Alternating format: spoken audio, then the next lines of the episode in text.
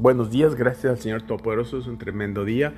Vamos a seguir en las cosas del Señor, estamos en los últimos días, la marca de la bestia y todas esas cosas que vienen y la, venida de Cristo. Prepárate porque viene muy pronto, muy pronto, cualquier día puede estar aquí, viene como un ladrón la noche, dice, viene muy pronto. Que tengas un tremendo día, el verso es Filipenses 4.8.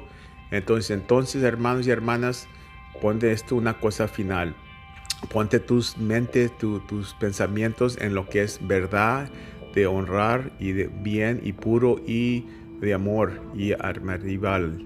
No sé cómo se dice palabra.